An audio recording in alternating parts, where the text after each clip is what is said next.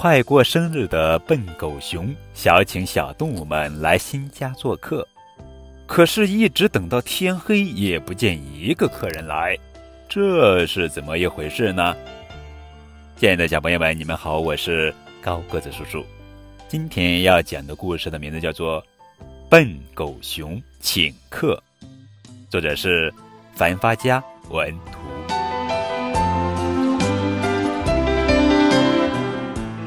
笨狗熊有好多朋友，山猴啦、羚羊啦、野猪啦、斑马啦、犀牛啦、兔子啦、花猫啦，等等等等。笨狗熊要在他生日那天请朋友们来吃饭。笨狗熊刚刚搬过家，大伙儿呀都不知道他现在住的房子在哪儿。他决定给每一个朋友写一封信。他寻思，我应该在信上把我家新房子的标记告诉朋友们。笨狗熊走出房子，看了看，瞅见房顶上正栖息着一只白色的鸽子。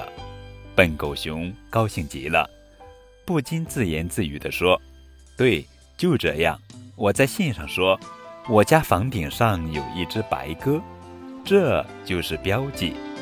这样。”朋友们一定很容易认出我的新房子了。生日那天，笨狗熊为朋友们准备了十分丰盛的饭菜，屋里屋外收拾得整整齐齐，打扫得干干净净。但是，笨狗熊从清早一直等到天黑，始终不见一个客人来，他纳闷极了，也伤心极了。